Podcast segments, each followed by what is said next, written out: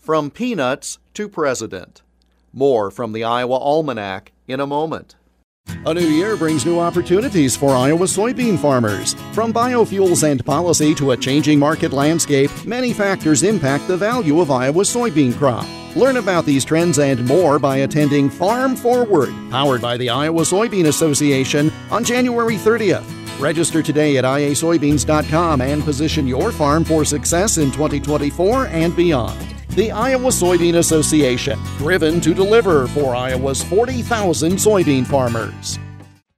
The Iowa presidential precinct caucuses started in 1972, and Senator George McGovern of South Dakota used them to attract national attention that year. But the caucuses really came into their own four years later. Said his name was Jimmy Carter, and he was running for president. Former Georgia Governor Jimmy Carter spent most of 1975 in Iowa. And on January 19, 1976, Iowa's new First in the Nation test catapulted Carter into national prominence.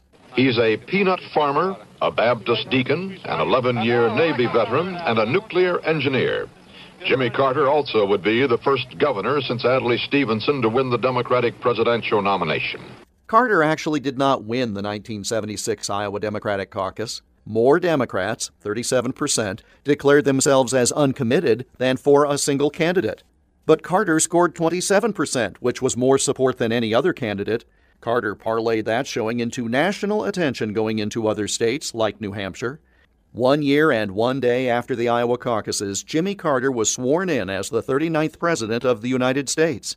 But he got his start with his showing in the Iowa caucus on this date in 1976. And that's Iowa Almanac for January 19th. Until Monday, I'm Jeff Stein.